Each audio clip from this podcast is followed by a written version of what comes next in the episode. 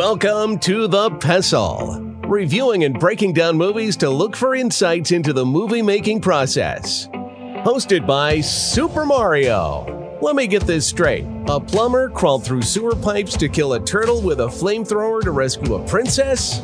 I bet she was very happy about all of that. Now, let's dim the lights and start the show. Welcome, everybody, to The Pestle. Today's show is brought to you by Rosebud Motel. Come sleep away your failures and dream up your future successes at the Rosebud Motel. Welcome, everybody, to The Pestle. I am Wes.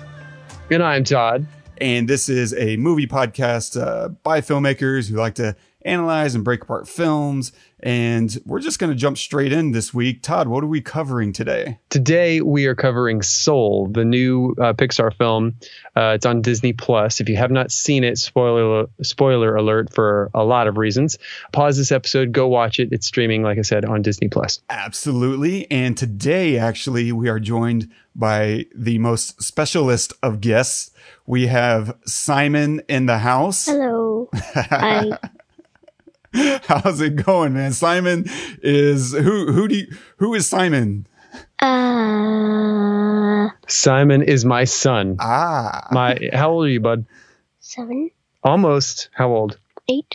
Almost eight. Why was six afraid of seven? Uh, Because seven, eight, nine. yeah. Yeah, yeah. He's gonna be eight in February, man. Oh, that's exciting.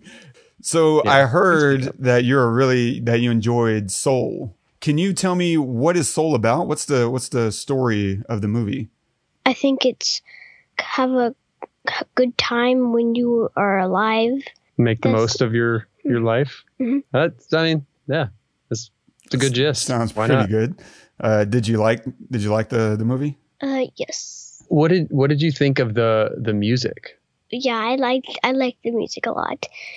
Do you like The- like the piano music, or did you like the music that like the other music that from the movie? Well, when it was showing Terry, it always had that weird kind of like creepy music, and and that's and I like that.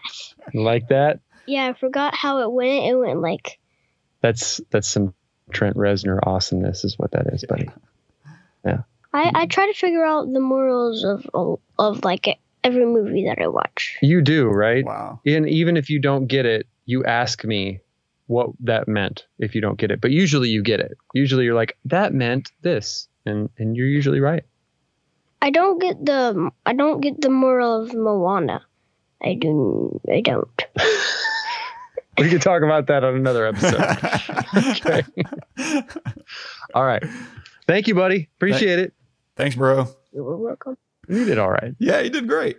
Nice. Yeah. So in, in addition to that, believe it or not, we we're going to talk about some other stuff as well. We'll talk about um, a lot of the story and writing, the death and side missions, the zone, and other such stuff and things and stuff. All right. So, synopsis of the film A musician who has lost his passion for music is transported out of his body and must find his way back with the help of an infant soul learning about herself. Directed by Pete Docter, co directed by Kemp Powers, written by Pete Docter, Mike Jones, and Kemp Powers, cinematography by Matt Aspbury and Ian Megibben, starring Jamie Foxx as Joe, Tina Fey as 22, Rachel House as Terry, Graham Norton as Moonwind, Alice Braga as Jerry, and Angela Bassett as Dorothea. I have to ask, ah. how the dickens did you do it? Get that Earth pass to change? Oh, you know what? I I just let her walk a mile in my shoes, you could say.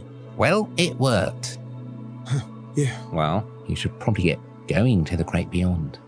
Hey, um, we never found out what 22's purpose was. Excuse me? You know, her uh, spark, her purpose. Was it music, biology, walking? We don't assign purposes. Where did you get that idea? because I have piano. It's what I was born to do. That's my spark. A spark isn't a soul's purpose. Oh, you mentors and your passions, your purposes, your meanings of life. So basic. No, no, it.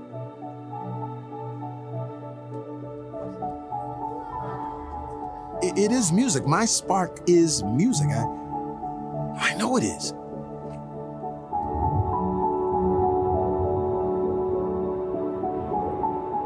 I'm no good. I got no purpose. No purpose. No purpose.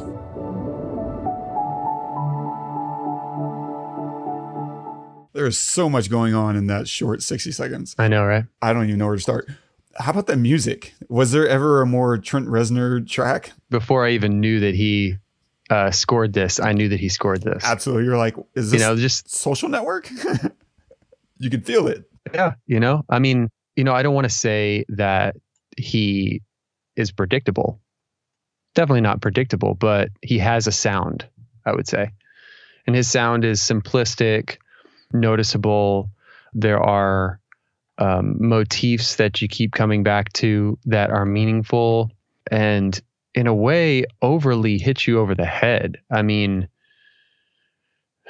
it's like, it's almost like, what was that very old piece, a very old uh, film. I don't think it was a film, but it was just like a, a, short animation of where there there was no audio, but it was just music. Uh, where like there were animals in it, and it was uh, it might have been an old Disney animation where you know they would use an oboe for one animal, they would use a violin for another animal.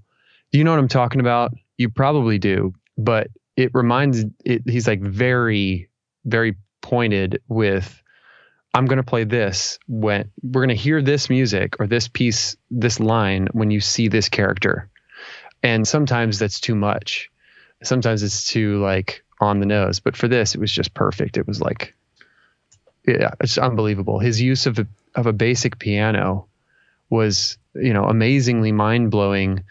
And it's just a piano, and he uh, he did it so well, especially in that moment at the end, uh, or towards the end when um, Joe is playing the piano in his apartment mm. to get in the zone. And he starts playing that piece, and it's just, man, I almost had tears. It was just so beautiful. It was so perfect for that moment of, you know, putting the mu- music aside and going in his own. So yeah, the music was everything for me in this film. It was unbelievable. Whenever for the the score, what do you think he's doing to his piano there? I mean, it sounds piano, but also sound has this electric texture to it. And so I'm just curious, you know, if you're listening to that and you're saying, "Oh, that's here's what he's doing. He's adding this or that," or uh, I had no idea. I'll just say because it's no him. Idea. It's he's so got, him. He's got so much outboard analog synthesizer gear. Like, there's no way that anybody would be able to tell you, "Oh, he did this. He ran it through that." That like, it's literally impossible. Only he and Atticus Finch know what they did that no one else will know. And they might even not be able to re- reproduce it. It might be one of those things where like, oh my gosh, that's perfect. Don't touch anything. And then the moment they leave the room, they come back and it sounds different because a different type of current is going through the room. Who knows? You know, that kind of stuff happens when you have that much gear in a space. I don't know if you've seen where they work. It's unreal. I mean, it's like a musician's dream. You just have walls of synthesizers all around you. It's un unbelievable. So, what did you think of this? I mean, I know after you watched it, I'm pretty sure you're the one who told me like, "Hey, have you have you watched it yet?" And I was like, uh, "No, not yet," because I like Pixar movies. I don't make a point to go out of my way and watch them. And whenever you were like, "Yeah, go ahead and hit play on that bad boy," I was like, "Oh." Mm-hmm. Nice. Um, always a good sign because they do make a lot of movies now and not, they're all good, but they're not all great right. to you know to to this extent. Like i don't know if i'm going to watch cars car 2 cars 2 again or whatever like so yeah how did you take this in? What what hit you about it? Well first off you know i didn't know what to expect at all and i think going into it seeing a, a music teacher i was like oh okay this is interesting because i love music and it's pixar so i'm expecting it to be done well. And then the moment he sits down at the piano and starts to play, I thought, oh my God, this is going to be incredible because of a couple of reasons. One, it's about jazz. Okay. This is not like a School of Rock, right? Where there's four chords and the truth kind of thing. This is like, no, this is a player um, who's dedicated his life to this. And and uh, they're not trying to go mainstream the musical style, right, or, or, or anything. They're they're going deep, deep cuts it's about jazz. And I don't listen to enough jazz for as much as I love it. It's one of those things where I have a few jazz albums, but I don't listen to enough of it. But the moment I hear it, I'm just transported to some other place and fall in love with music all over again. It's like the thing, it's like an anchor for me, I think, uh, where, where, yeah, the moment I hear it, I'm, I'm just like, oh my God, that's, I love that. I love that so much. That's why I love music is because of that. So that, but then bigger than that was how he was playing. He was, they animated him so perfectly, not just him, but all the players so perfectly in their movements the timing with what he's playing and his fingers is flawless. It is perfect. The his reaches when he hits when he when he says um, he's descriptive and he says, "Oh, and you know, and I saw this guy playing and he started playing and and it was like he he floated away out of his body and then he hit that minor, ooh, and he hits a minor key, right? And you're if you watch his fingers, he's playing these notes that that are the notes. Like this is what whatever human played this this jazz piece, this is what his fingers did. The perfection of the movement of it. So we've talked ad nauseum about how much we hate it being obvious that the the actor is not either singing or the one singing or playing uh, the instrument. Well, this animated character was more convincing than 95% of other movies that are shot in like in reality. It's it's perfectly done. And not just that, but Dorothea Williams playing the the saxophone, her movements were perfect. Mm-hmm. It was just like from her breath to her cheeks to the tension in her neck to her finger movements al- aligning with the notes being played. I'm not a sax player, so I can't tell you, oh yeah, that's a B. She's playing a B. I can't tell you that. But yeah, that was freaking seamless. And then the moment that he goes to the great beyond when he falls in the manhole was so caught me out of left field, bro. Like I was so excited for this guy. I go from from totally identifying with the guy to I mean, even more identifying with the guy throughout the whole journey of him his mom not liking what he does because she wants him to get a real job. Uh, hello, same.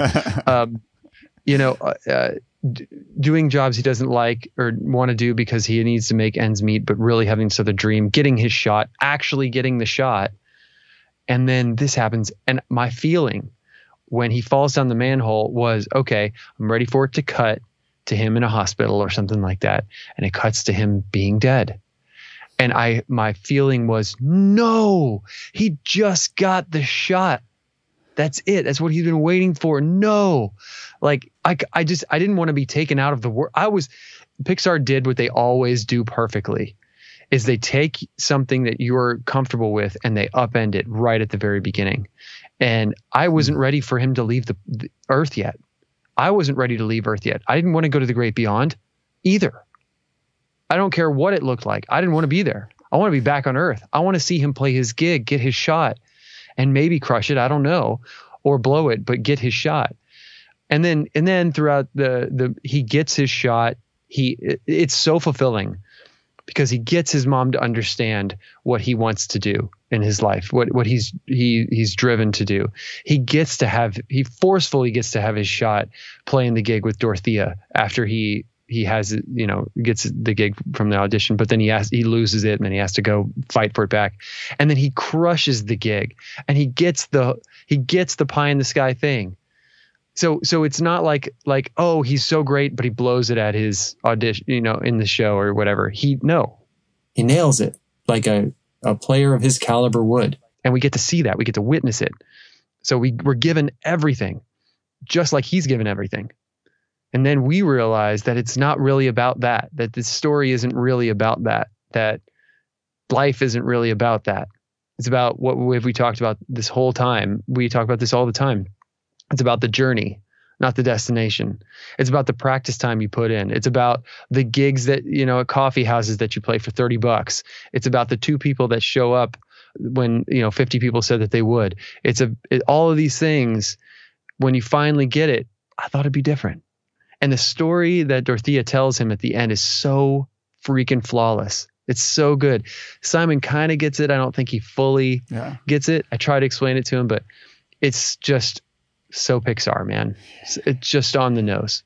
Anyway, that's just a uh, a surface level of some of the the walkthrough that I just completely loved. I love that. I mean, I think I identified in a slightly different way, a lot of the same, you know, I think concepts. But one of the things that drew me in was him as a as a band teacher really reminded me of my high school band teacher because I was in regular concert band, marching band, but I was also in jazz band.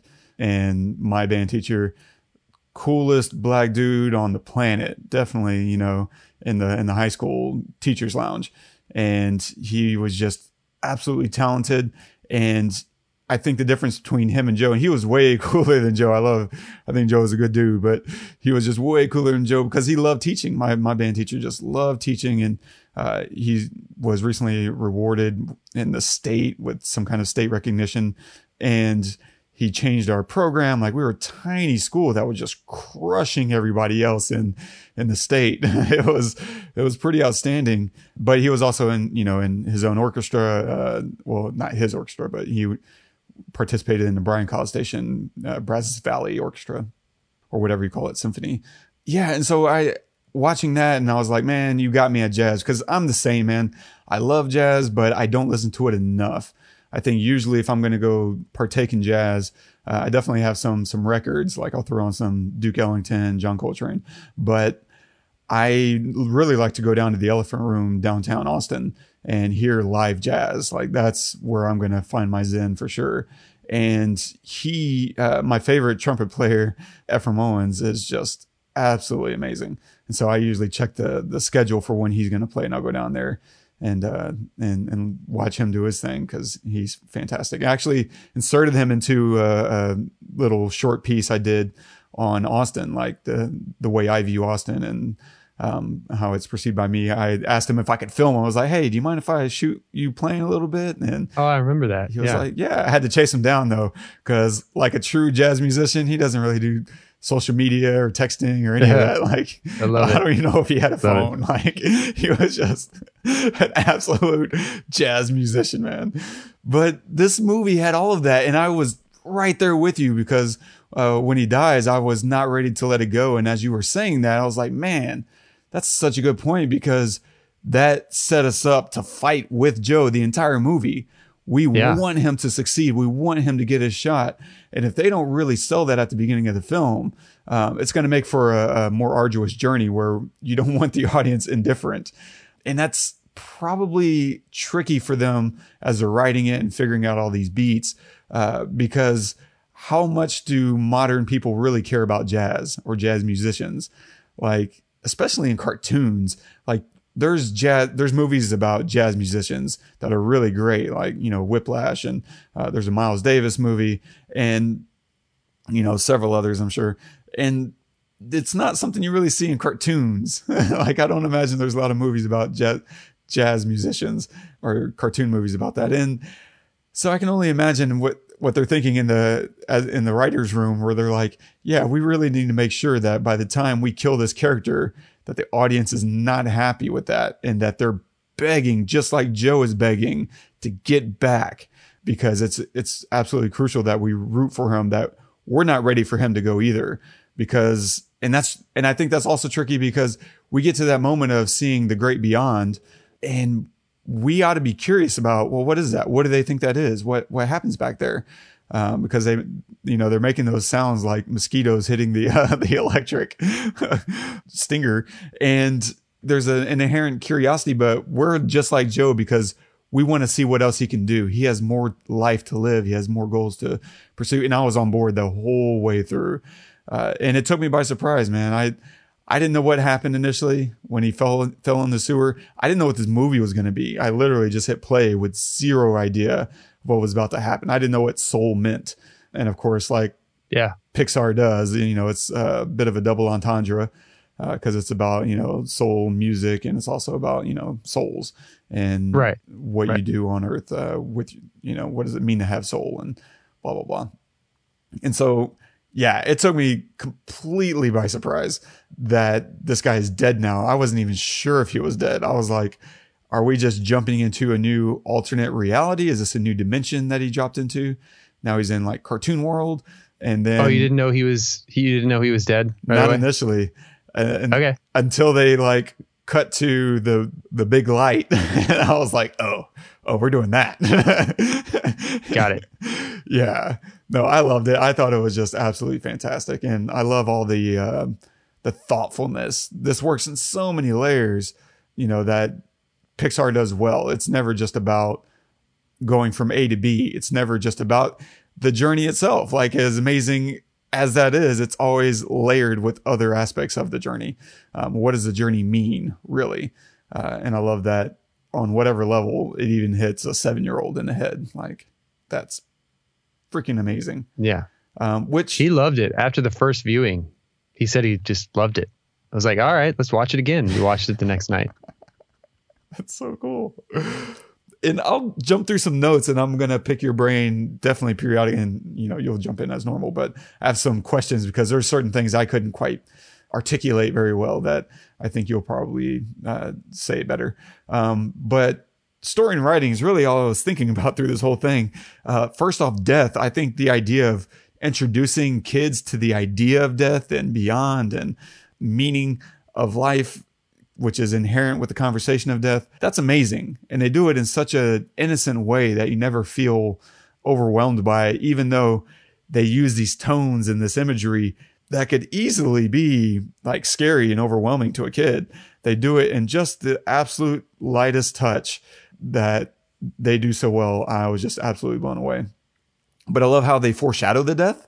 Like he makes that comment uh, on the phone with Curly, which is uh, Questlove, if uh, people don't know. And he's like, man, oh, you're doing this gig with uh, Dorothea Williams, man. I would die a happy man if I could perform with Dorothea Williams. Well, you just might get your chance. like it's right there. They're just lacing up those shoelaces. Um, and then on his way, right, he's just so focused. He's so intent. He's nearly hit by cars and on his way back, uh, still almost hit by cars and bricks and that woman is yelling at him, "Hey, you're going to get hurt!" And then he falls in the manhole. And I already mentioned, like I was really confused, but what what makes that really great because they kind of allow the confusion to settle in. If you don't jump to the obvious conclusion, they they don't make it immediately obvious. They don't have him asking, "Did I die?" No, I can't die. Like they let the moment kind of play out and explore it, and they're making you ask questions and discover the world instead of you know just pointing out boom, he lands. Oh, I'm dead. Like, no, we're going to take, you know, the next couple minutes to let you explore this new scenario and adjust just like he's adjusting. And every step of the way, we are in Joe's shoes and they do a great job of helping us identify with them. And to that end, they do a great job of using all these like side missions, is what I'm kind of calling them, because whenever he finally gets back to Earth, right, he inhabits uh, Mittens, the cat. and 22 has taken over his body. Suddenly now he still has his mission. He has his goal. I need to get back into my body and along the way, not blow my opportunity with Dorothea. And so he's lining everything up and there's all these things that he has to do. Like he has to change out of the gown first, right? I got to stop looking like a crazy person. And so they run back to his apartment. Um, and 22, and it's not just a mission for the sake of having a mission there's things that accomplish something to the end of the story. It all adds up to something, which if you haven't listened to recent past episodes, uh, actually means something to the viewer, to us specifically, but to viewers everywhere, I'm sure, uh, because they go and they, they change out of the gown. And then what happens when he's there, right? Connie, the, the trombonist from his band, his high school band, um, comes by for her lesson and she's wanting to quit. And 22 is like all about it. She's like, yeah, screw this, man, quit. Um, but then along the way, you know, 22 learns how passionate people can be uh, about their gifts or about life.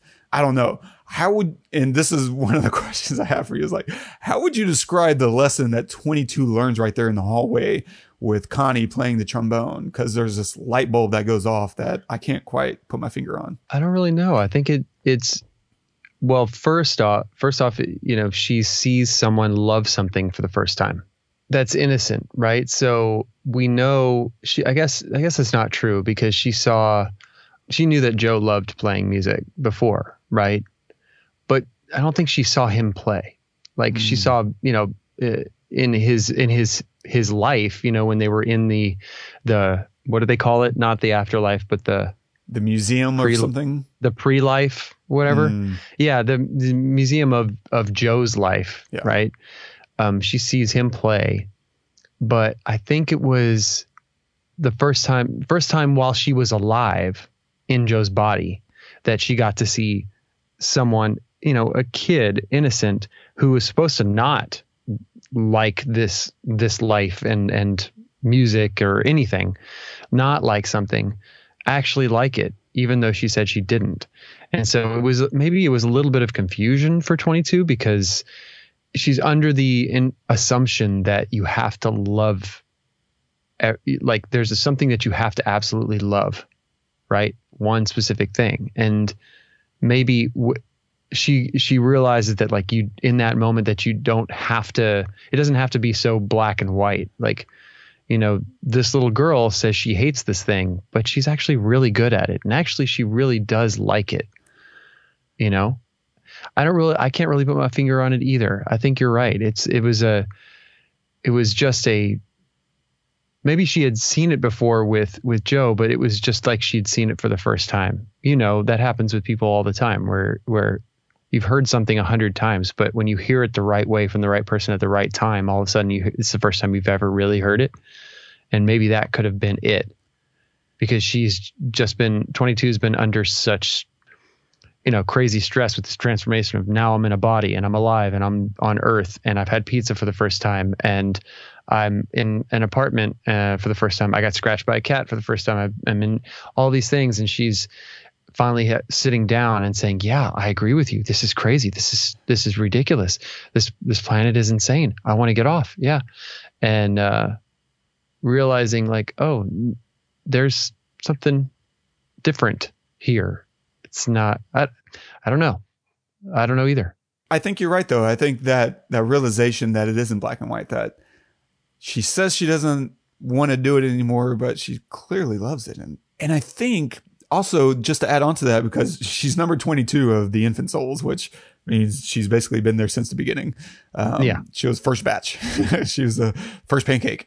Um, and and she has been instructed by all the greats throughout history, um, Muhammad Ali and Copernicus and just world changing people. And so I think you're right. Like in her mind, it had to be one thing. You, you had to love and be passionate about a thing. And even when she's, you know, vamping for time to keep Joe around, um, from going into the, the great beyond, um, she's talking to Jerry and saying, "Oh yeah, I think I might be into breakdancing actually." Um, and Jerry's like, "Yeah, okay, whatever." Like Joe, Yeah. Jerry never really puts the, together the problem that she's having that you don't have to have a purpose in the way that you think you need to have a purpose. Like that's not. And so, yeah, I think her kind of experiencing that conflict and then the, the, the joy of witnessing someone doing what they love and discovering it. Yeah. I think, yeah, I think that's right. Um, or it's in the neighborhood. I'm glad I'm not the only Sure. one struggling. Why don't. Um, and then after that, right, he needs a haircut because he completely, uh, cats are not good at giving haircuts apparently. And so he runs over to the barbershop, which I love. Uh, if you've never been to a black barbershop, it's, it's different. It, it's not like a, a white hair salon or anything like that. And I've been to white barbershops too, and it's not quite like that either. It's similar. They're, you know, they're not a world apart, but the, the rules are different, uh, and each their own. And so I really loved, you know, just them popping in there. And uh, I saw that Questlove was a, uh, a cultural uh, consultant is what they labeled it in the credits. Oh, And so I'm Okay. sure he had a lot of input on that, uh, that scene and the texture of that scene.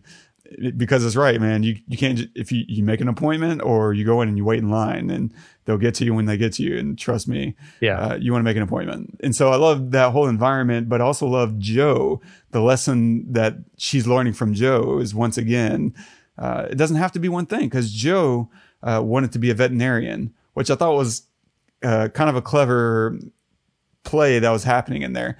On the one hand, you know, Joe was a not Joe, excuse me, uh, the barber's name. the barber. Yeah. Yeah. Dez. God. Um, Dez, So I've yeah. been saying Joe for like 10 minutes here. Dez wanted to be a, a, veterinarian. And what I think is funny about that is he wanted to be a vet, even though he technically was a vet because he was a Navy veteran. And so he's a, a vet who wanted to be a vet.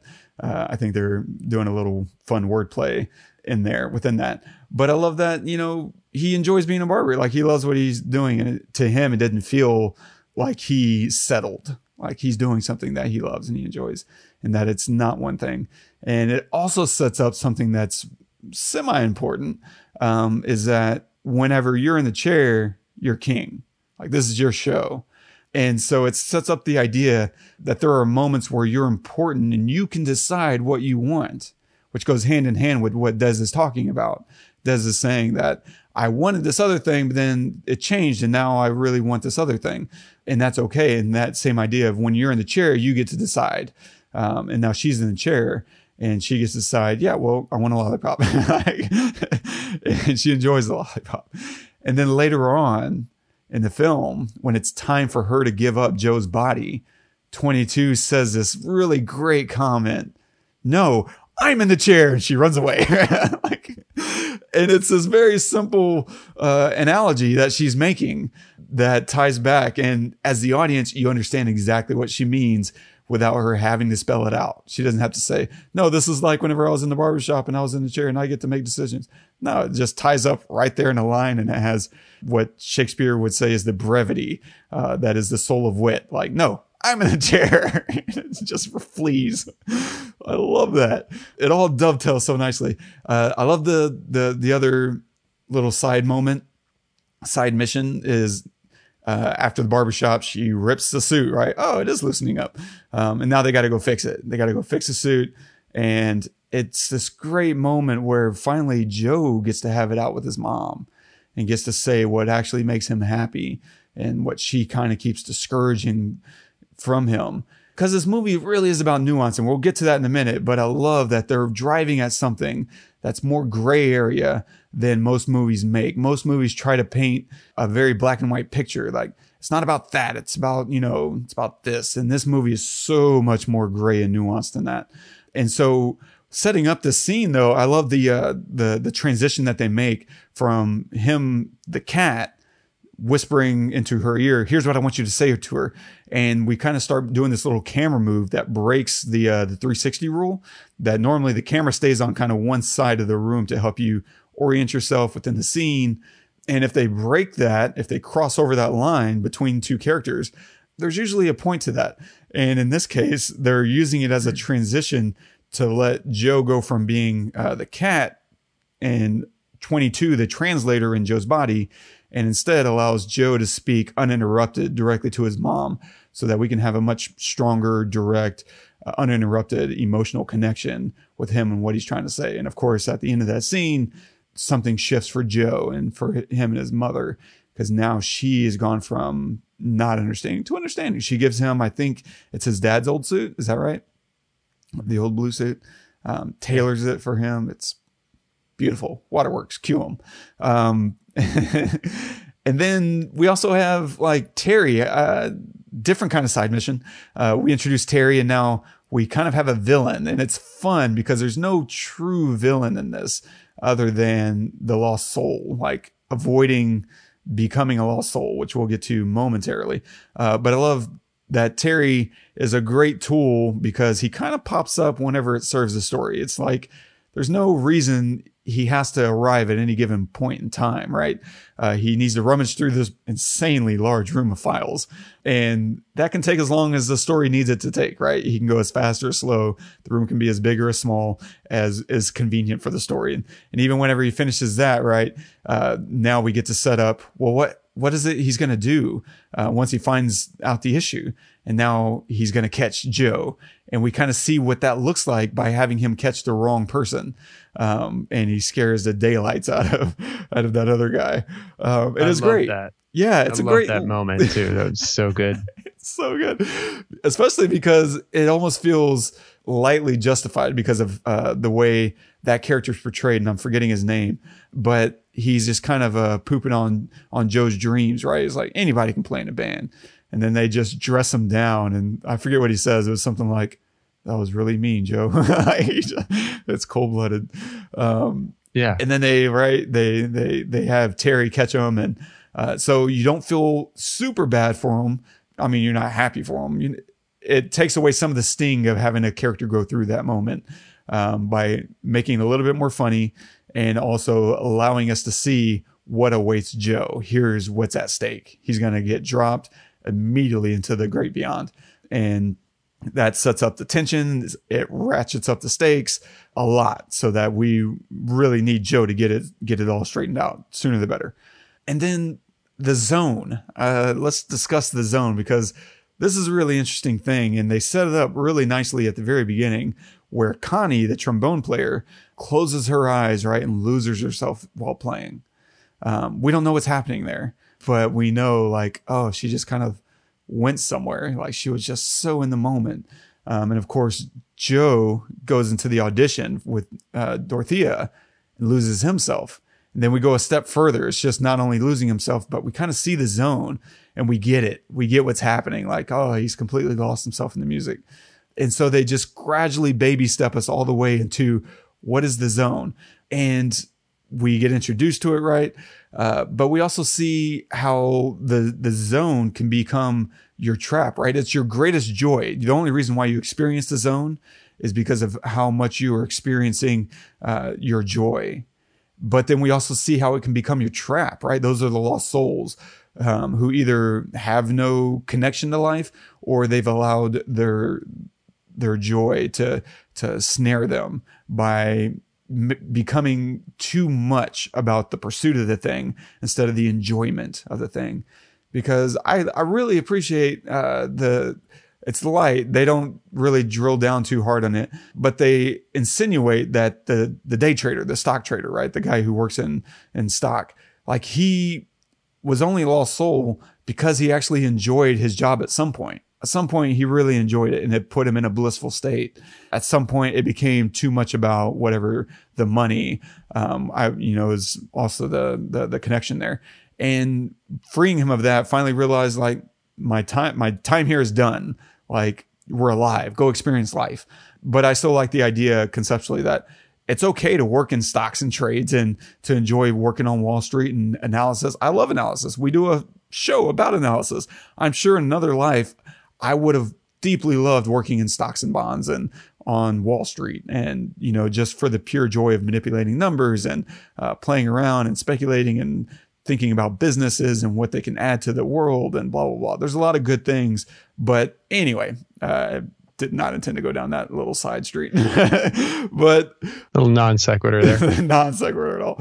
Um, but I, at the end, right, uh, talking about the zone still, at the end, he gets his job back in the quartet, and there's something interesting that happens because he had just had this conversation, that soundbite that we played at the beginning about, oh, you humans and your, you know, your purposes, so basic, and and he gets his job. My only purpose on this earth is to play music. It's what I was meant to do. It's like he didn't hear it yet. He still he heard it. He he was right there, but he his heart hasn't heard it yet. And he has a great show. But I really thought was interesting about that show is that he never gets into the zone. He never zones out. And then he leaves, and it's that comment, that that conversation that you were talking about earlier, Todd, uh, because he says, "Man, I've been waiting on this day my entire life. I just thought it would feel different." And she tells that great story about the fish that's looking for the ocean, and the old fish is like, "You're in the ocean." She's like, "This, this is water. What I want is the ocean." Well, Joe, see you tomorrow. and she just walks away. She doesn't hand it to him. It's like, you're going to get it or you're not, man. And I love that because Joe, I think, assigned his happiness to a goal instead of to his joy of what he loved doing. And so he kind of goes home feeling deflated and aimless. And looking at the items that 22 had collected, we see this is brilliant storytelling right here because he's remembering her experiences. He didn't experience these things, but because they shared a body, they shared a memory, we suddenly are understanding that he's remembering the things that she experienced and understanding what it was that she suddenly uh, found her spark in. These are the things that cause spark. And it's such a great, simple expositional moment without a word. They never say it.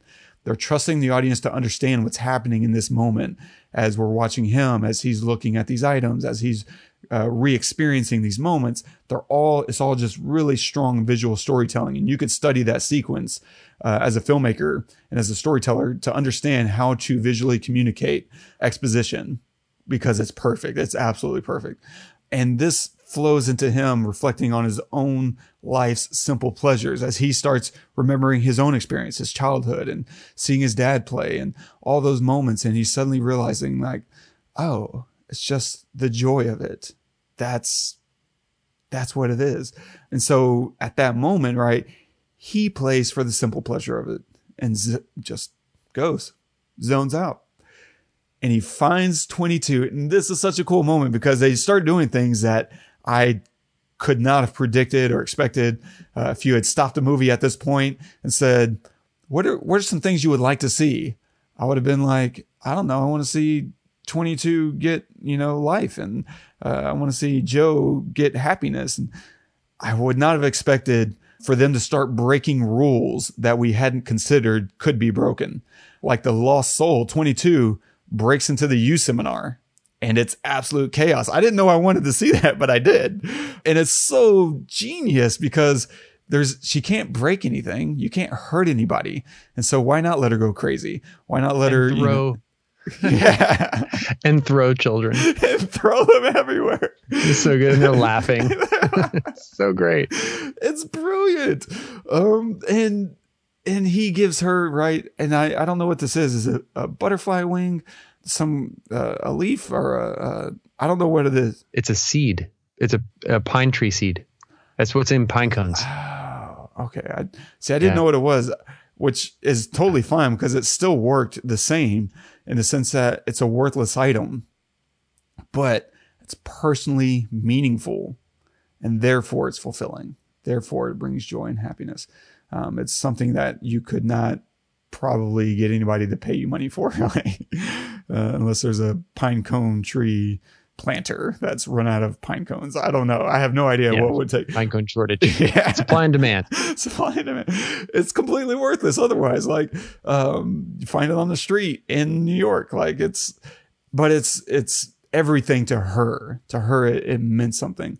And so it kind of dives into this idea of what's the bigger and I don't know. The, to me, I, I found like there was, and I don't know enough about this philosophy or religion. Um, but it's kind of this Buddhist idea of like finding your Zen. Maybe it's about connecting to life and finding passion and seeing the wonder that surrounds us without letting it become the means. Um, and it goes back to what I think you were saying at the beginning. Like it's, it, is about the journey. It's not about the destination. He got his destination and he put all this expectation on it instead of saying, this is just another part of my journey and I'm just going to enjoy this uh, while it lasts and enjoy doing what I enjoy to do. I don't know. What, it, yeah, how would you view that? Uh, what is the zone to you? What does it kind of emblemise? Well, I mean, um, for for me, I go to it all the time, and it's not necessarily a good thing. It's like um, I can't stay there for too long. I just kind of like neglect people and things and that I'm supposed to do. Uh, so I identify with that a lot, and I mean, I, I've been like that like most of my life. I, I have these goals, and I'm just so dedicated to them, and if I can't reach them, um, then you know either I didn't do enough or something inhibited me at some point or whatever. There's a million you know reasons or excuses, but it's like it's this this whole like you know go go go kind of scenario. Even when I know that that's not the purpose behind it, so to see that like physically see that um, in in a creature like scary as hell form even Simon said that those things are scary was pretty it was pretty amazing. It was pretty eye opening. It was felt like yeah, I have been that. I have been there. You know, I'm not there right now, but I could get back there real easy. You know, there's a difference between doing what you love and being quote unquote in the zone and and just flowing and loving it, whether that's whatever, working out, music, um, writing, art, whatever it might be, and being just obsessed to the point where nothing in life, nothing else in life matters. I mean, for me, it hasn't always been music. It's been it sports at one point, different sports, you know, at one point. Uh, yeah, Iron Man at one point, like it just, but I guess it took me 40 years to really understand that, you know, I could enjoy all of those things. And that is a, a part of me. They're all a part of, of me to this point. And there might be something else, you know, later. And that's okay too. You know, you see these, I'm so sick of all these these memes and stuff that are online and on social media about about if you have a day job you know you're never going to get rich working you know making someone else rich and and all this stuff. Like i'm sick of that crap. Not everybody is born to be an entrepreneur. Not everybody is born to be the best pianist on the planet.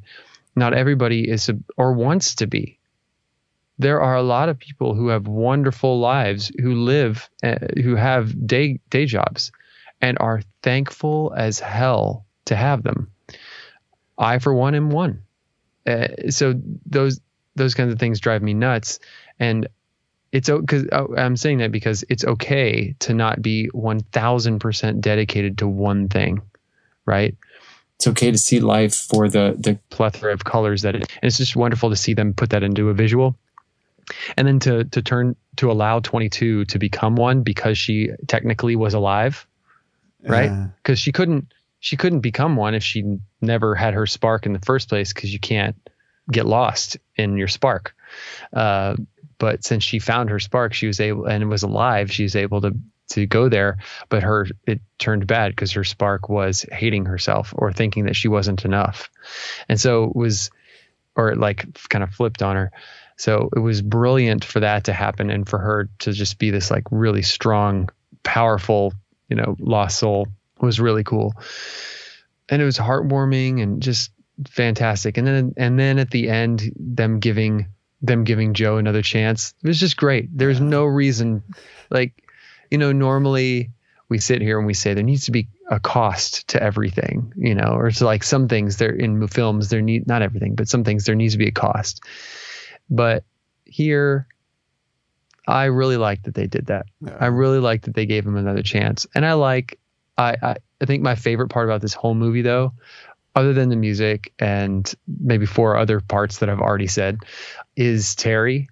Well, first off, giving all of the Jerrys and Terry those accents, like having them be Aussies, is just fantastic. Like, I, it would have been not half as good if it would have been just, you know, a normal American voice, you know, yeah. accent.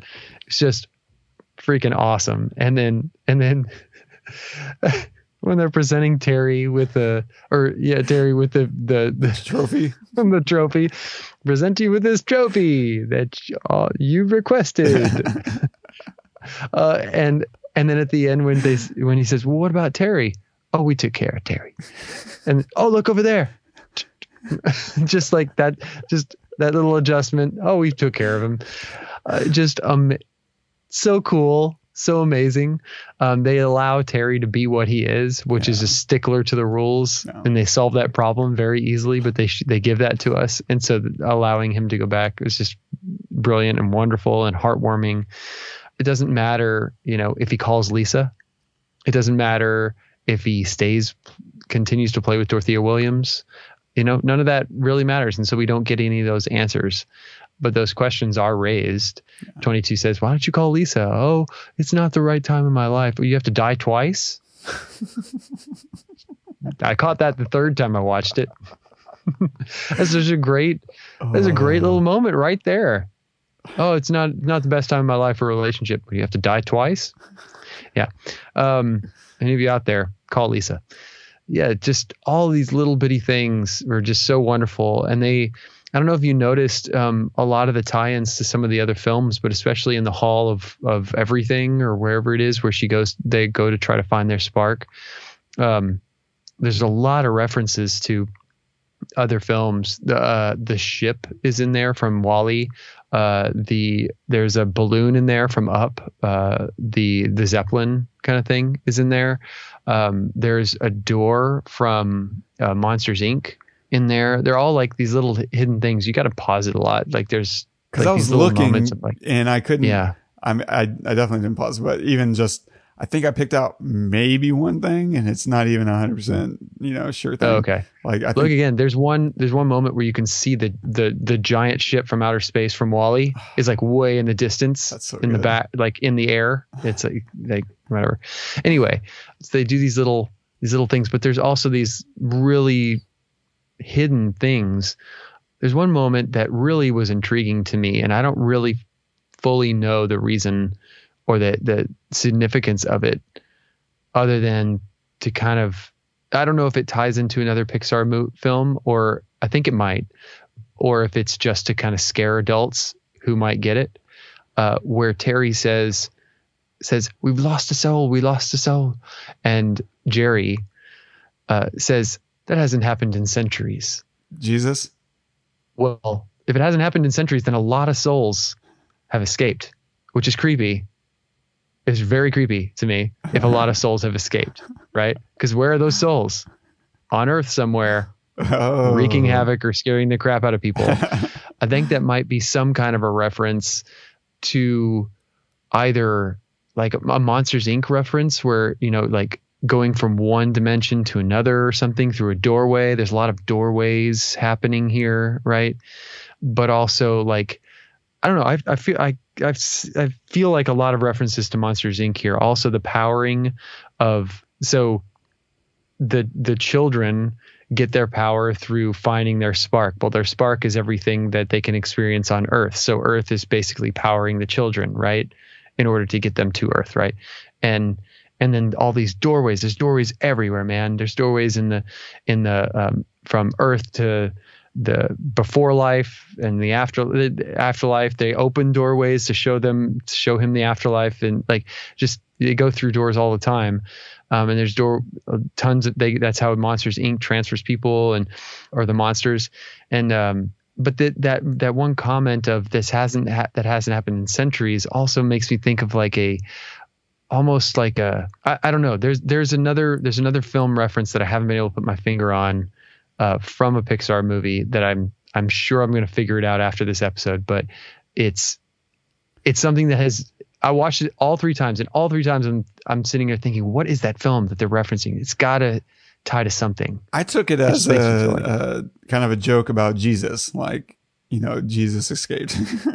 I did. I don't know. Like that's there's- you could go a lot of that's a great that. yeah that's that's great that would be the one reference to god in here because Yeah. there is no other reference None. like that's a whatsoever. that's another wonderful thing that they actually got away with doing like not referencing referencing god Without um, being offensive at all.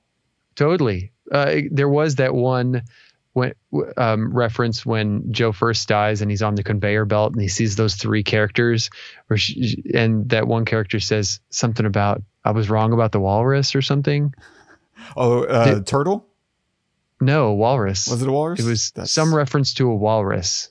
Like uh, uh, he's looking at this white light, and she said something like, "It beats my my thought of a walrus," or something like that.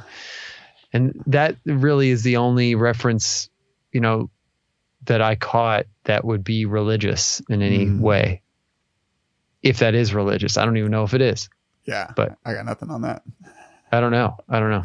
The only other like random comment that just cracked me up in this, uh, and it's super fast, but uh, it felt like a little bit of a, a jab from the from Pixar itself, which was whenever we're watching all the the things that she's explored. Twenty two's tried this and she's tried that. Uh, one of them she was painting and she throws her brush down and says, "Hands are hard," and that's just so funny because hands are very hard to draw. If you've never tried to draw hands, it's just as hard as trying to draw Texas. Like the, it's just, you just never get it quite right. It's like, why do hands look like hands? And how do they, to the point where I've been practicing like sketching and I cannot draw hands. And I thought maybe I'm just particularly bad. And so I brought it up to my roommate who's an artist and he's been drawing, you know, most of his life.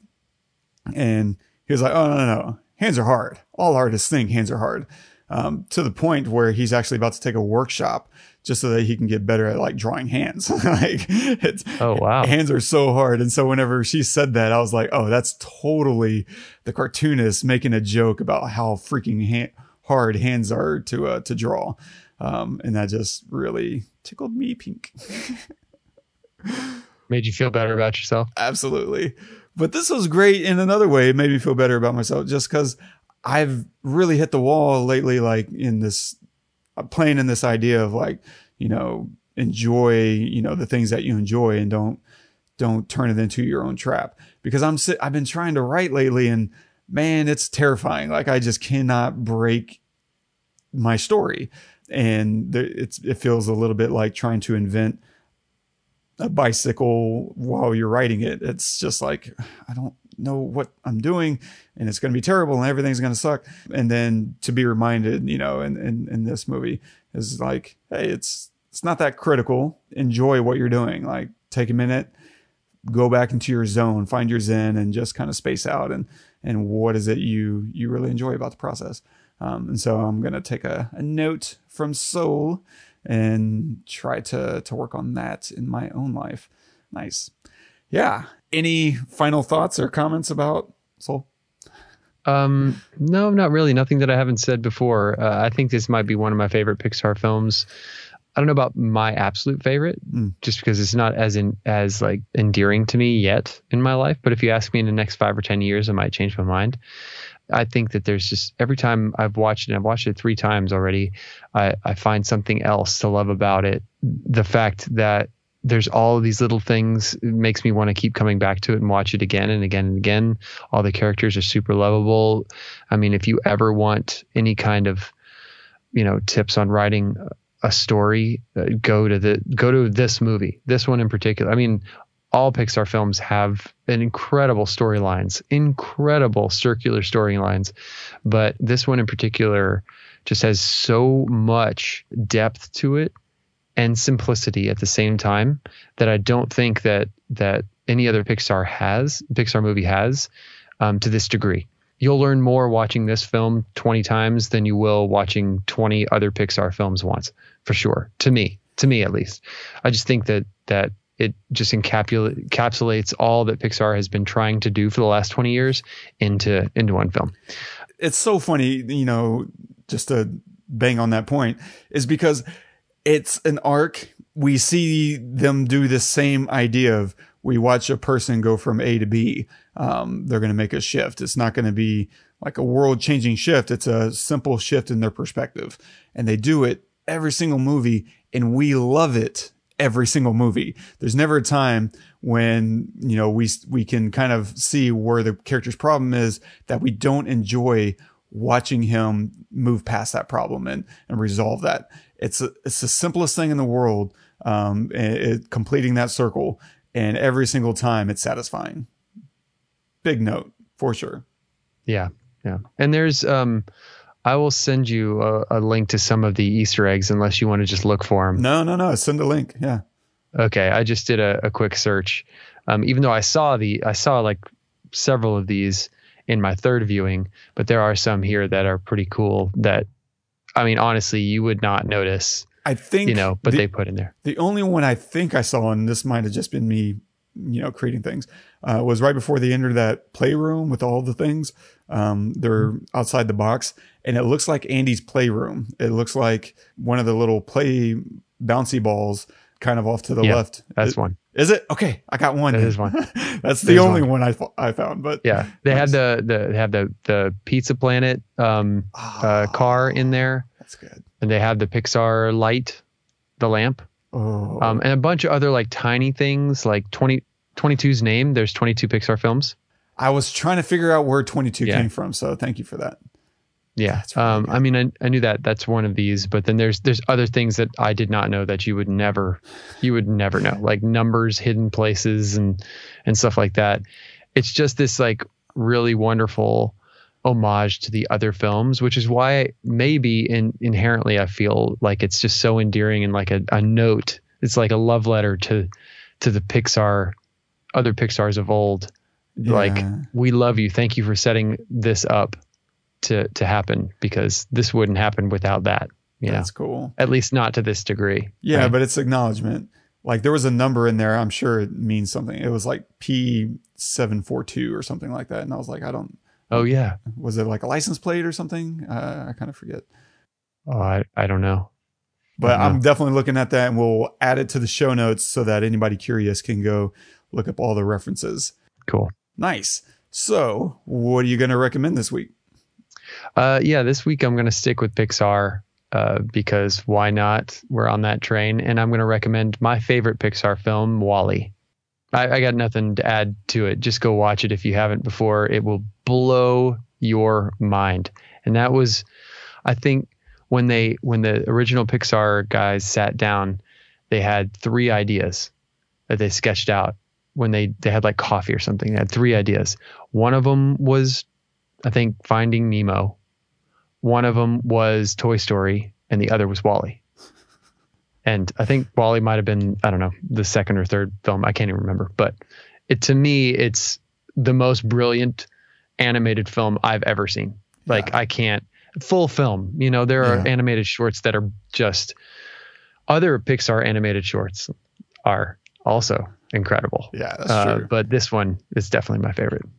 Nicely done. Yeah, I'm going to stick on the the cartoon front as well, um, or animation, however you want to put it. And I'm going to recommend a Netflix movie. It's called A Silent Voice. It's if if you want to feel deeply about all the things, it's a Japanese film, and it's it's absolutely it'll you will cry if you need a good cry. Go watch that movie. Um, it's about a bully and how a bully tries to make amends after realizing that he was a bully. Ooh, It's that's amazing. it's yeah yeah I never would have thought of making. That's on Netflix? about that. Yeah, it's on Netflix. Okay, I'm gonna go watch that. Oh man, I might watch that tonight. yeah, I might too. Actually, know that I'm throwing it out there. Oh, one more thing I wanted to mention. Did you know Jon Batiste played in this on this? No. He might have been the one playing the piano. Oh.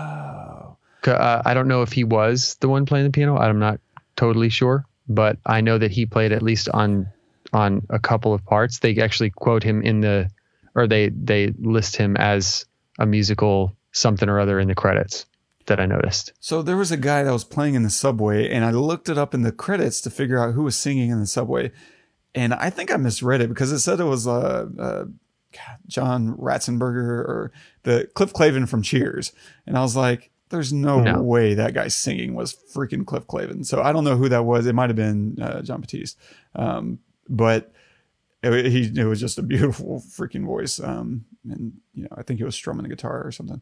But nice, yeah.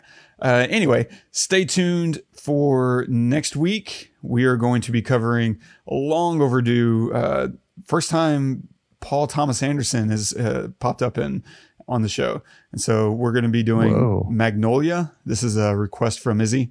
Uh, we've had in the hopper for quite a quite a bit. And so finally happy to get to that. Uh, so stay tuned for that. Go watch it. It's currently streaming on HBO Max. And don't forget, subscribe, drop us a review, leave us a note if you want to talk about a, a film. Next week is a, is a request. So miracles do happen. Uh, and we always just love to, to hear from everybody. We actually had a really great comment from uh, Nick on YouTube, and he was like, "Hey guys, I really love what y'all are doing." He dropped it on Memento uh, episode, and he was like, "I can hear the passion in your voices when you talk about films, and you know, I really enjoy it." So Very cool. Appreciate you, Nick. Thanks, mate. Yeah, and so and he was actually from Australia, so very appropriate. Um, Oh. yeah, I stole that from him. yeah, that's right. I like that. I, I say that all the time now. Yeah. And if you want to leave a note on uh, this episode, you can drop a comment at thepestlepodcast.com slash soul. Today's quote of the day is from Jean Michel Basquiat. Art is how we decorate space. Music is how we decorate time. That's just brilliant. Wow. So genius. In so many ways, not just in the moment of, you know, the however long the, the musical piece is, but just decades, years. You know, you think of the 80s, you have a you have a, a musical sound in your head. You think of the 90s, you have another one. You know, like that's the 60s, you have another one. That's so amazing. Wow. What an amazing quote, man. I don't know where you find all these, but you're very good at it. It's yeah, I, that one just popped in my head. It came out of I've spent a lot of time interviewing artists, and one of the guys uh, that I that I interviewed had been in the show. If you're not familiar with Basquiat, he's one of the most famous contemporary artists uh, that we have. He's no longer alive, but he was he he came up in the 80s and it's like right next to Andy Warhol when you're talking about famous artists in modern modern eras. And yeah, and so this guy, this this artist was like, yeah, I was in a show at the Basquiat, and he was he was incredible, obviously, but he was also uh, just mad. Like he would do outrageous things, and at one point he kind of busted up into a, a restaurant and barged over to Andy Warhol's table. Andy Warhol had no idea who this guy was. He, he was nobody at the time, and Warhol was everything. And sits down. he's like, "Yeah, we're gonna we're gonna have a conversation, whatever." And he was just kind of getting blown off by Warhol, as I guess you would expect. But just the uh, the guts on Basquiat. He's he's he took a napkin and like drew on it and like threw it to to Warhol and like walked off. And you know Warhol looked at it and was like, "Oh shit, this guy is a freaking genius!" like, like it's such a wow. It's apocryphal, but it's so good. Yeah. And so I was like, oh, I wonder what Basquiat because that that whole idea of drawing hands are hard, I guess, sent me down a spiral. Yeah. So Basquiat, amazing, Genius. wow, incredible quote, man. yeah. Thank you. Gosh. Well, thank you guys so much for for hanging with us this long. We really appreciate it. Thank you to Simon for his opinion on this. That was dope, So brother. Thank you, my homie. This has been so much fun. I loved this film. I'm really glad you did too. And I hope you at home did as well. And we didn't ruin anything for you because we warned you. True. This Uh, was actually a, a request from Shamari on top of it all. So yeah, Oh, well, a lot perfect. of people wanting it. So, Good timing. Good timing. Because this obviously was supposed to be released in the theaters, but then they released it over Christmas as like a Christmas present. Um, Disney Plus did as like a Christmas present. Uh, Disney Plus is known for doing that, just kind of giving things out. You know, yeah, they did that with Hamilton too. So, anyway, very cool. thank you guys so much for for for listening subscribe review on itunes or wherever you're listening uh, share us with your friends it all helps and it all matters uh, until next week i'm todd I'm Wes. go watch some movies